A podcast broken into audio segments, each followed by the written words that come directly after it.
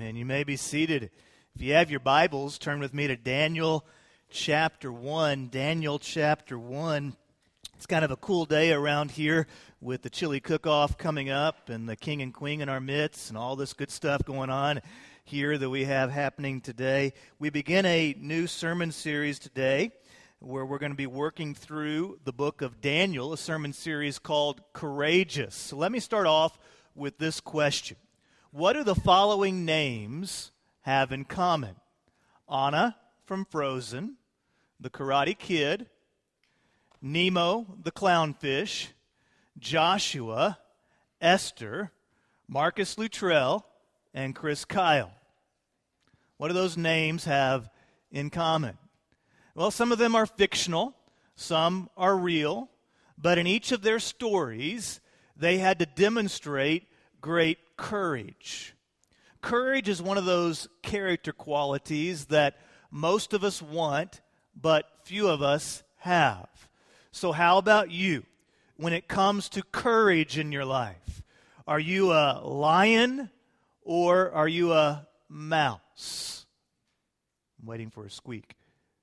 One of the most courageous men in all the Bible is this guy by the name of Daniel. Now, whenever I say Daniel, what story do you automatically think of? Daniel and the. That's right, but there's a lot more to the story of Daniel than just the lion's den. So, for a few weeks here, we're going to look at this guy, Daniel, and see his story there in Scripture. And so, fittingly, we begin in chapter 1 and verse 1. In the third year of the reign of Jehoiakim, king of Judah, Nebuchadnezzar, king of Babylon, came to Jerusalem and laid siege to it the Lord handed Jehoiakim, king of Judah, over to him, along with some of the vessels from the house of God. And Nebuchadnezzar carried them to the land of Babylon, to the house of his God, and put the vessels in the treasury of his God. Now, the year is 605 BC. Daniel should be somewhere around a sophomore in high school at King Jehoiakim High. He is consumed at this point in life, probably, with getting his chariot license. He's looking for a date for homecoming. He's trying to pass trigonometry. He's basically living the life of a normal teenager there in Judah. However, the world is changing. The world's changing at a rapid pace. Gone are the glory years of Israel whenever they were a superpower under Kings David and King Solomon, now their power is diminishing. Over in the east, on the same soil where ISIS is now raining down terror, there was a king by the name of Nebuchadnezzar, and he began growing a powerful empire called the Babylonian Empire. And this empire began spreading out throughout the region. There had been a prophet, a prophet by the name of Jeremiah. And Jeremiah had warned the nation Israel that a day was coming when the Babylonians will come and they will conquer you. But most people didn't want to hear it. When Jeremiah sh- shared his prophecy, they simply hid him from their Facebook feed. They considered him to be a crazy man. But then the day came 605 BC. The Babylonians come there to southern Israel, what is called Judah, and they conquer the city of Jerusalem. And so here's this teenager, much like you guys, living life, enjoying life, going through the adventures of being a teenager. And then his world comes crushing down. The Babylonians take the best and brightest of Judah and they take them back to Babylon. The story continues in verse 3. The king ordered Ashpenaz, the chief of the court officials, to bring some of the Israelites from the royal family and from the nobility. Young men without any physical defect, good looking, suitable for instruction, in all wisdom, knowledge, perceptive, and capable of serving in the king's palace and to teach them the Chaldean language and literature. And the king assigned them daily provisions from the royal food and from the wine that he drank. And they were to be trained for three years And at the end of that time, they were to serve in the king's court. Now, among them, from the descendants of Judah, were Daniel, Hananiah, Mishael, and Azariah. So the chief official gave them other names. He gave Belteshazzar to Daniel, Shadrach to Hananiah, Meshach to Mishael, and Abednego to Azariah. So King Nebuchadnezzar's plan was to take the best and the brightest, the kids that had a lot of potential, and in particular, he went after the kids that were from the royal families or from the families of nobility. And what he was going to do, take them back to Babylon and put them through a three year program of indoctrination, almost a brainwashing program. He was going to familiarize them with the Babylonian way. Now, politically, this was very expedient because now he had some hostages. He had the children of the nobility from Judah which was going to keep uprisings from occurring back in Judah because if you come against King Nebuchadnezzar, I'll kill your child. Well, that'll stop a lot of us from doing things that we might do otherwise if we know that our children are in danger. But he also was going to train these kids so that they could be political liaisons between Babylon and Judah. If you have a big empire, it's very difficult to manage. So you take the best and the brightest, you teach them your ways, they become your chief mouthpieces, and then you send them back to be voices within the administration. So here's Daniel. He lost everything. He lost his family. He lost his home. He lost his future. All the plans that he had, gone. Even his very name was gone. Instead of being called Daniel, now he's Belteshazzar. Now, the only thing that Daniel had left was he had three good friends Shadrach, Meshach, and Abednego. And he also had an unwavering faith in his God. Well, he actually had one more thing. Daniel also had an easy way out. All he had to do was go through three years of Babylonian schooling, just do what he was told to do. All he had to do was leave behind his former life, and now he could have a great new life as a leader in the empire. All he had to do was leave behind his faith in God, and he could have everything he could ever desire. Money was in his future, power was in his future, accomplishment in his future. All he had to do was leave behind everything that he had been taught up to this point and follow the Babylonians, and his future could be unbelievably bright. But in verse 8, there's a key to the entire story of Daniel. Daniel determines in his heart that he will not defile himself with the king's food or the wine that he drinks. Now, you say to yourself, what's the big deal about eating and drinking the king's food? Well, this was going to go against everything Daniel had been taught about, about God up to this point, the dietary laws that he'd been taught to follow. But beyond that, there's some, there's some richness to, this, to the verse. Daniel was making a decision that even though he had lost everything that he knew, he was still going to honor God. He was still going to follow God, even though he was a long way from home. And you know what? That was going to take a lot of courage. Courage is a noun. It's the ability, according to Webster, it's the ability to do something that you know is difficult or dangerous. And I think a lot of times when we think of courage, we think that's for superheroes, that's for larger than life figures. We think of courage maybe when we think of law enforcement officers who put their life on the line every day when they go out to serve. I think of our military personnel serving around the world, medical personnel, uh, those that overcome disabilities. But here's the reality about courage courage is also for ordinary, well adjusted, coffee sipping, SUV driving, middle class, metroplex suburbanites like you and me. Courage is for us. Every day of our lives, choices come our way. And you have to make the decision Am I going to take the easy way out, or am I going to be courageous and stand for something? Every day of your life, choices come your way where you have to make the decision Am I going to surrender my beliefs for the crowd, or am I going to keep going in faith? Every day of your life, you have to make a decision. Am I going to continue following my Lord, or am I just going to follow the flow? Great courage doesn't begin at the moment of crisis. Great courage doesn't begin when the infant is going downstream and you suddenly jump in to save her.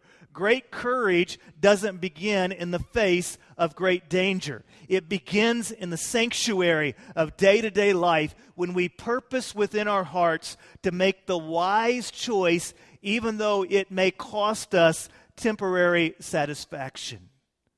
One day, Daniel and his friends, they would stand toe to toe with fiery furnaces and ferocious felines. But the awe inspiring courage on the fear inspiring days was birthed in a quiet courage within the insidious days. It was early on when he determined in his heart that I'm not going to deny my God. I'm not going to leave my God back in Judah, but I'm going to continue to follow my God, even though things are difficult, even though I'm a long way from home, even though everything around me says, just abandon that and keep on going. Now, I want you to notice four things about Daniel's courage. Number one, I want you to notice that he took a different path than the others. In verse 8, the beginning of verse 8, he goes to the chief there and he asks permission from the chief official not to defile himself. So he basically goes to the person that's in charge of the young men from Judah and says, uh, Can I take a different path? Can I do things differently? Now, a funny thing about courage, faith, and adventure you normally have to leave the crowds before you find them. Anybody ever been to Yosemite National Park? Anybody ever been to Yosemite? Pretty cool place, isn't it, David? Rather awe inspiring. Well, in the year that you went to Yosemite, you were one of 3.5 million people who went to Yosemite. A lot of people go there every year. 95% of the people that visit the park never go beyond Yosemite Valley. That's all they ever see. Yet Yosemite Valley is just 1% of the park. 99% of the park awaits to be seen. And yet 95% of the people, they never leave the very place where they drive up. In fact, they say that most people never get more than a half a mile from their car. I love to hike. I, I enjoy hiking. I don't get to do it nearly as much as I, I would like to. We live in Texas, and if you haven't noticed, Texas is kind of flat, you know, but uh, about once a year, I like to live like a man, you know, sleep in a tent, eat out of a bag, don't shave, you know, just get up in the mountains and, and hike, and have fun. And I've discovered that the adventure, the best scenery, the best hikes, they get you beyond the Birkenstock wearing, latte slipping, uh, sipping, here, let's tweet my photo opportunity crowd. They get you into those paths that other people don't venture out to. But only about 5% of people ever ask for a different path. You know, there's a lot of weeping, a lot of gnashing of teeth these days in the Christian community. Because we look around and we complain that the scriptural paths of faith and hope, morality, the scriptural wisdom that at one point was part of the fabric of even our governing officials, uh, no longer is the path of the American masses. And so a lot of us, we complain and we gripe and we become very cynical, but I, I want you to look at it a little bit differently today and ask, ask yourself, say to yourselves, what an opportunity. What an opportunity God's people have to take a different path. What an opportunity God's people have to be courageous. Faith, adventure, opportunity, courage, they are almost never seen until you're willing to venture beyond the, the 95%, until you're willing to go into that 1% where nobody else is really hanging out. Daniel was willing to take a different path. And then, secondly, notice that God granted him favor. In verse 9, the Bible says, God had granted Daniel favor and compassion from the chief official. Now, let's remember back a couple months ago when we were looking at Joseph. In both the stories of Joseph and the stories of Daniel, you see something occurring. You see God's favor being extended to those young men. The reason he was extending his favor is because they were going to play a role within his story. God wanted his glory to be seen through their lives. So in verse 9, even though Daniel was away from home, even though circumstances were bad, even though this was not how his life was going to be scripted, the Bible says in slavery in Babylon, God had granted favor and compassion on Daniel. Verse 10 con- continues Yet he said to Daniel, My lord the king assigned your food and drink.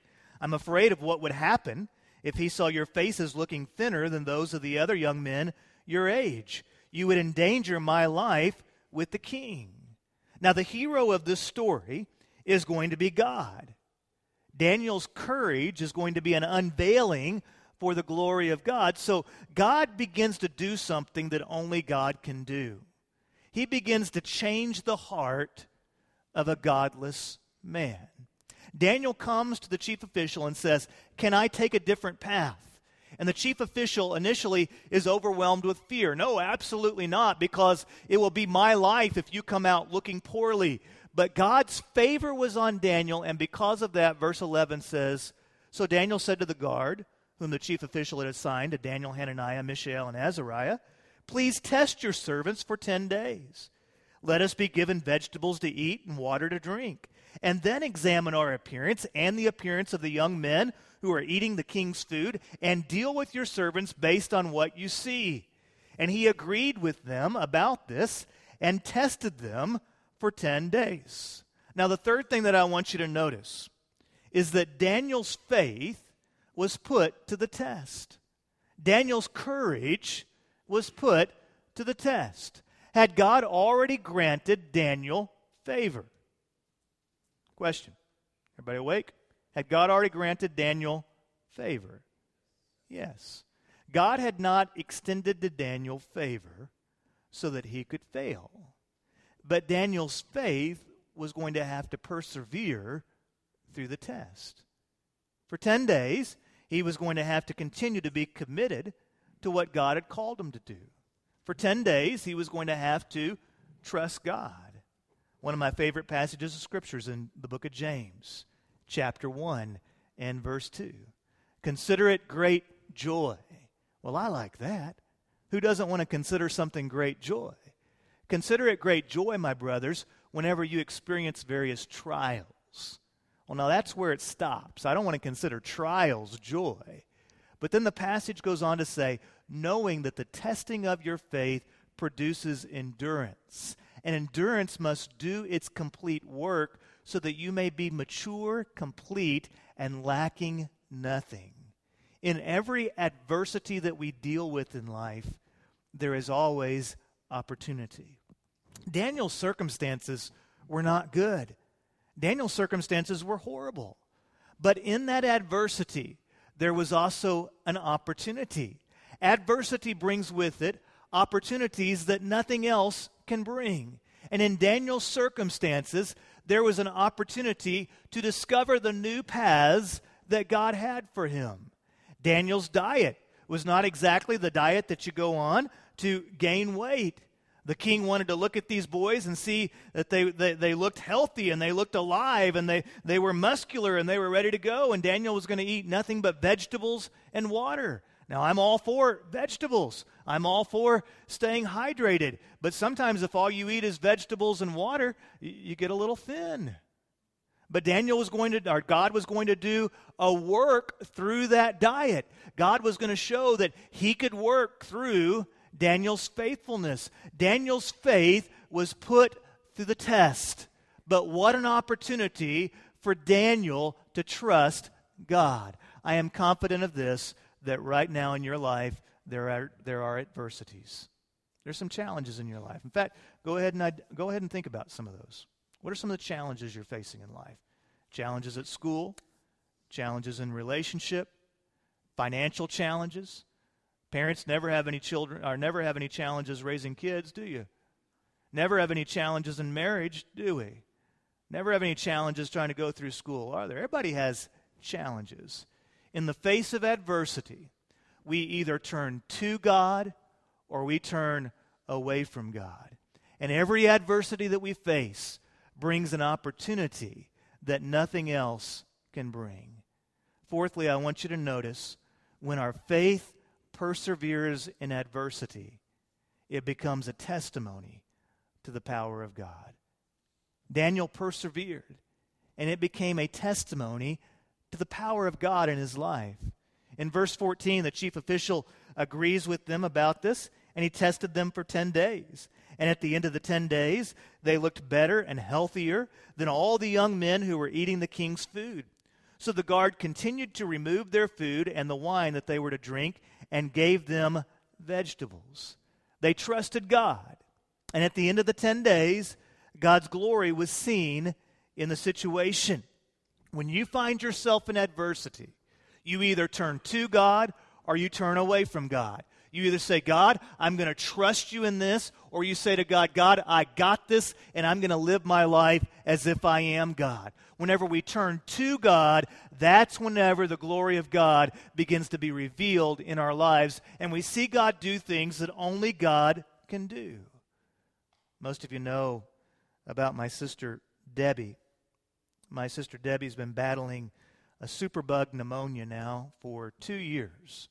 And it's really been a life and death battle in her life for, for a couple years now. Uh, 18 months ago, she was telling me this week, I was talking to her on the phone.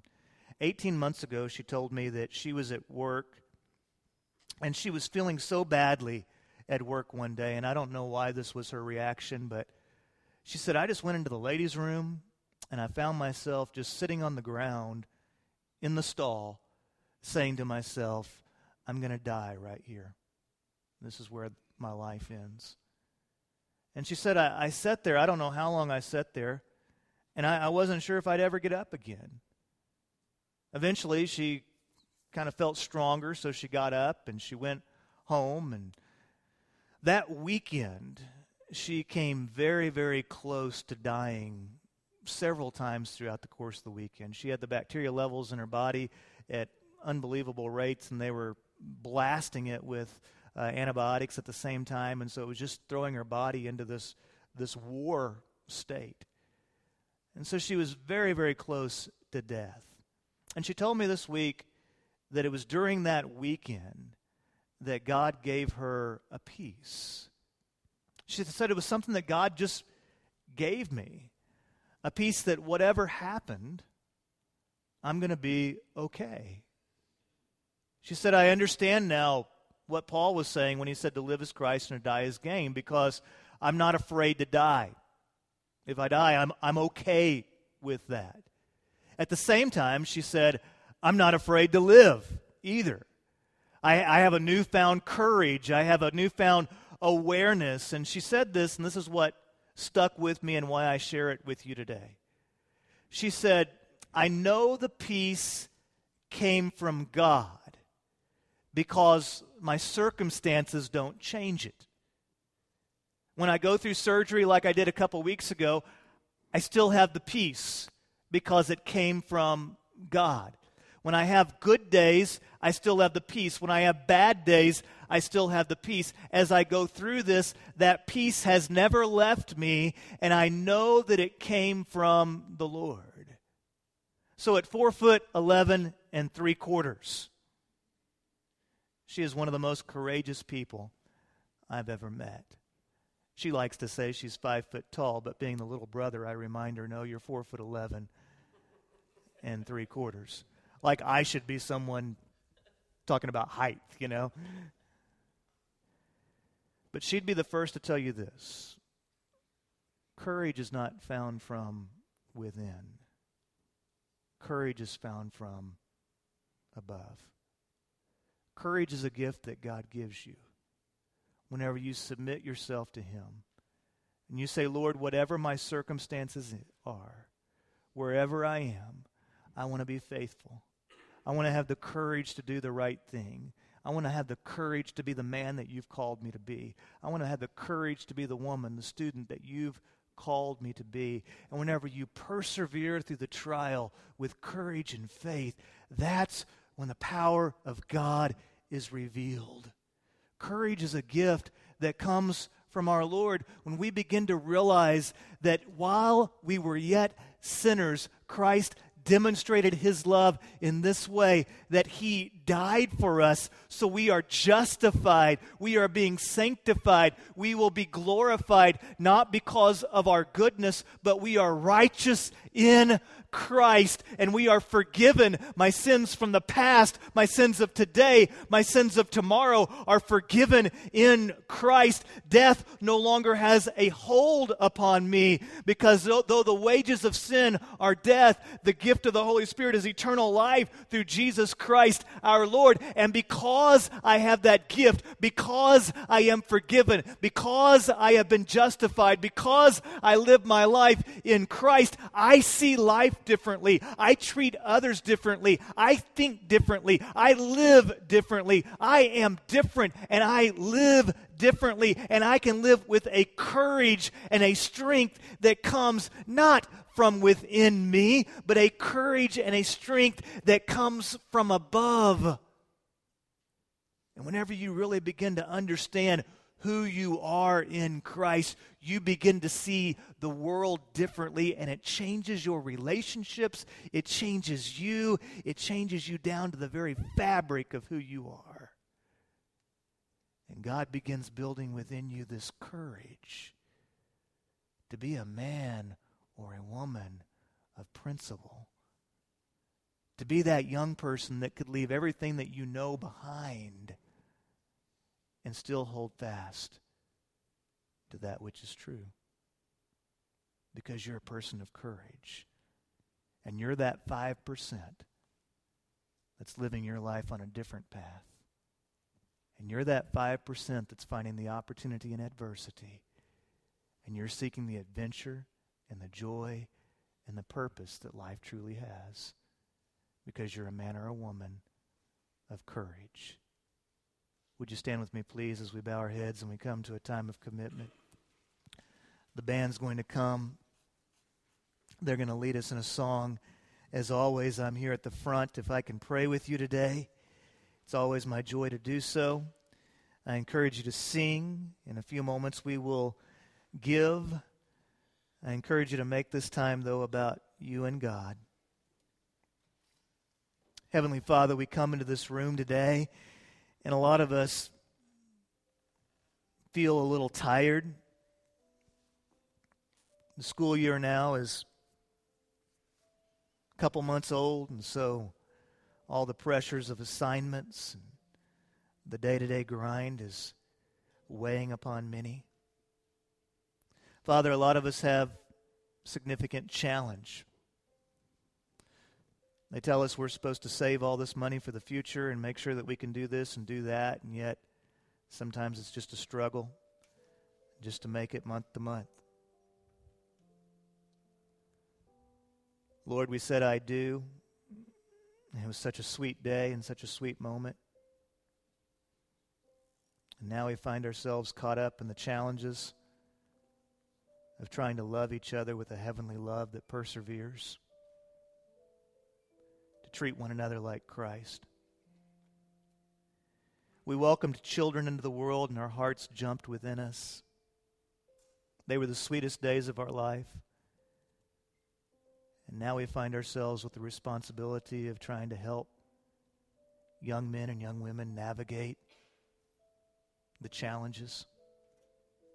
And then, Lord, we find ourselves living in a world where it seems like a lot of people just live in the moment. Seems like there's not much courage. And perhaps, Father, it's because we're looking for it within ourselves instead of looking for it within you. So I pray that within this community right here, you will begin summoning up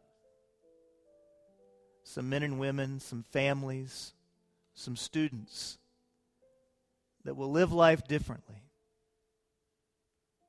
Some people that will have courage to follow you, to trust in you, to find the opportunities that await when we move beyond the 95%, and we find ourselves on the road less traveled. Help us, Lord, to have the courage to see you do great things. In Jesus' name.